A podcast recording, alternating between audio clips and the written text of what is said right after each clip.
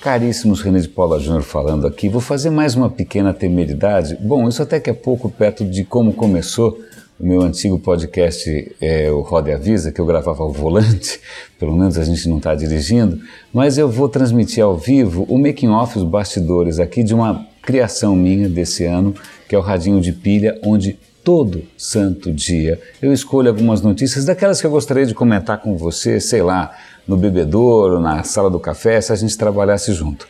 Como a gente não trabalha junto e eu gosto muito de comentar e compartilhar as coisas que eu descubro, é, eu criei esse Radinho de Pilha, que são episódios diários, está lá radinhodepilha.com, está no SoundCloud também.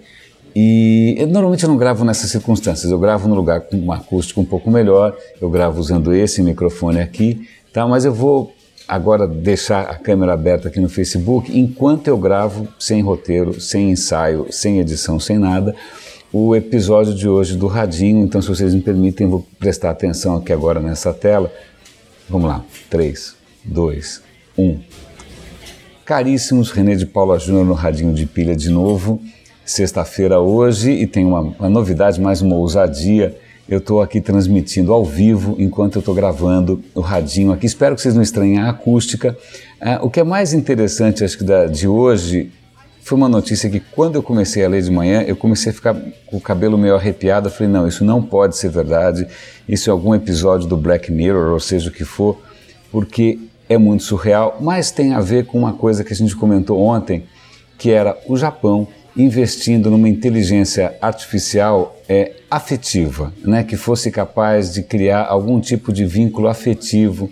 Então, ontem eu comentei essa história do vínculo afetivo, pareceu fazer algum sentido, mas hoje veio a, a coisa ficou mais tangível, por assim dizer, porque eu vou compartilhar esse link com vocês. É o link de um concorrente, por assim dizer, do Alexa da Amazon ou do assistente do Google Now ou da Siri da Apple, mas cara, com um toque completamente desconcertante, absolutamente japonês, que é o seguinte: você tem na sua cabeceira, ao invés de ter aquele cilindro que parece uma cafeteira da, da Amazon, você tem um cilindro de vidro em que aparece um personagem em 3D.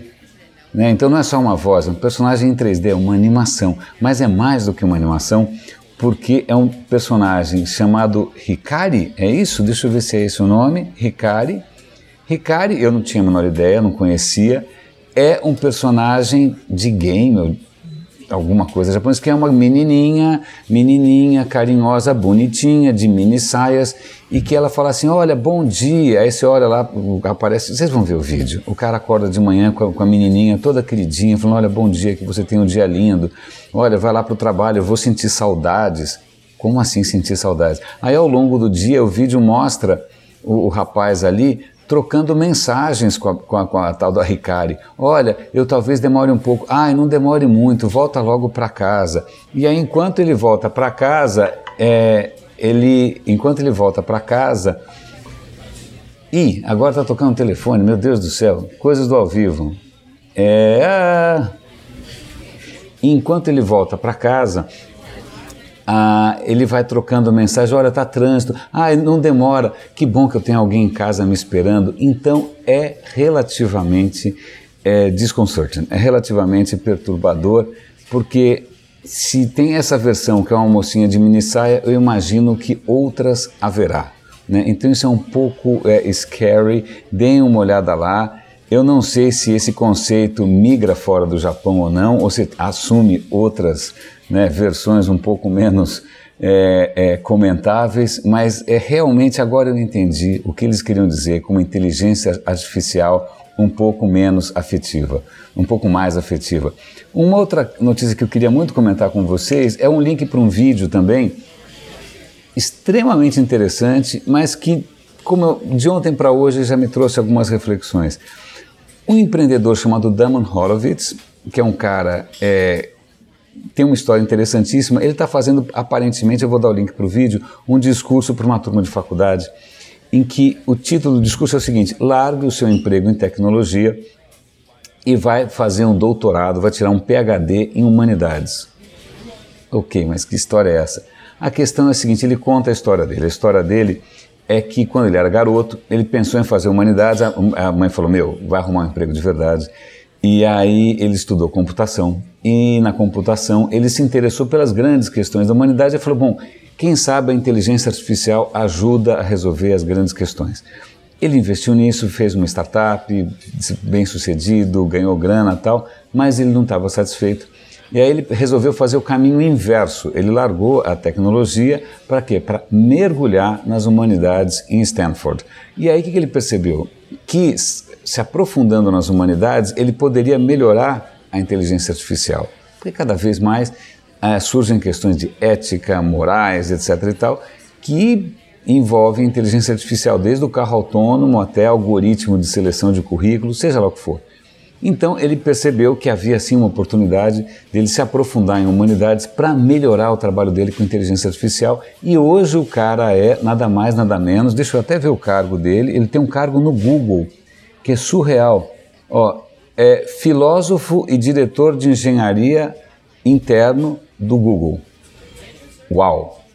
Puxa, que pena que aqui no Google não tem esse tipo de trabalho, senão eu ia lá pedir estágio. Né? Pena que normalmente no Brasil essas, essas empresas são escritórios comerciais, não tem essas posições bacanas, porque, pô, imagina que bárbaro um cara que está dentro do Google tentando trazer é, um, um, toque mais humanista ou tentando humanizar um pouco mais essas coisas. Mas assistam, é muito interessante, é muito inspirador. Eu sempre levantei a bola né, de, da, das humanidades, tanto que acho que no meu LinkedIn está escrito lá, René de Paula Júnior tentando humanizar a tecnologia. A única coisa que no dia seguinte eu já tive né, pensar, outros pensamentos era que isso é fácil de falar estando em Stanford, isso é fácil de falar estando na Califórnia, isso é fácil de falar. Vai tentar fazer uma coisa dessas aqui no Brasil, é, talvez a coisa seja um pouco suicidária, mas de qualquer maneira, porque na verdade foi o que, que eu mesmo fiz. E eu vou contar para vocês que não é exatamente um segredo de tranquilidade e paz financeira. Mas assistam, pode ser inspirador para você. A última coisa que eu quero comentar hoje é, eu fui para a Singularity em 2011 eu lembro que uma das aulas que mais me, me, chamaram a atenção, mais me fizeram pensar, era questões de genética, engenharia genética, tal, sobretudo pelas questões éticas.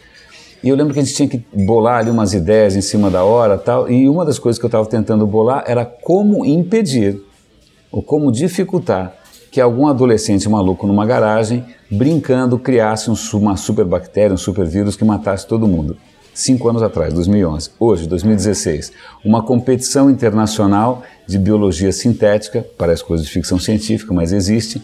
Um grupo de estudantes de Minnesota quase conseguiu sozinho criar uma coisa chamada Gene Drive. Eu vou passar o link para o artigo que ele explica direito o que é Gene Drive, quais são os riscos disso.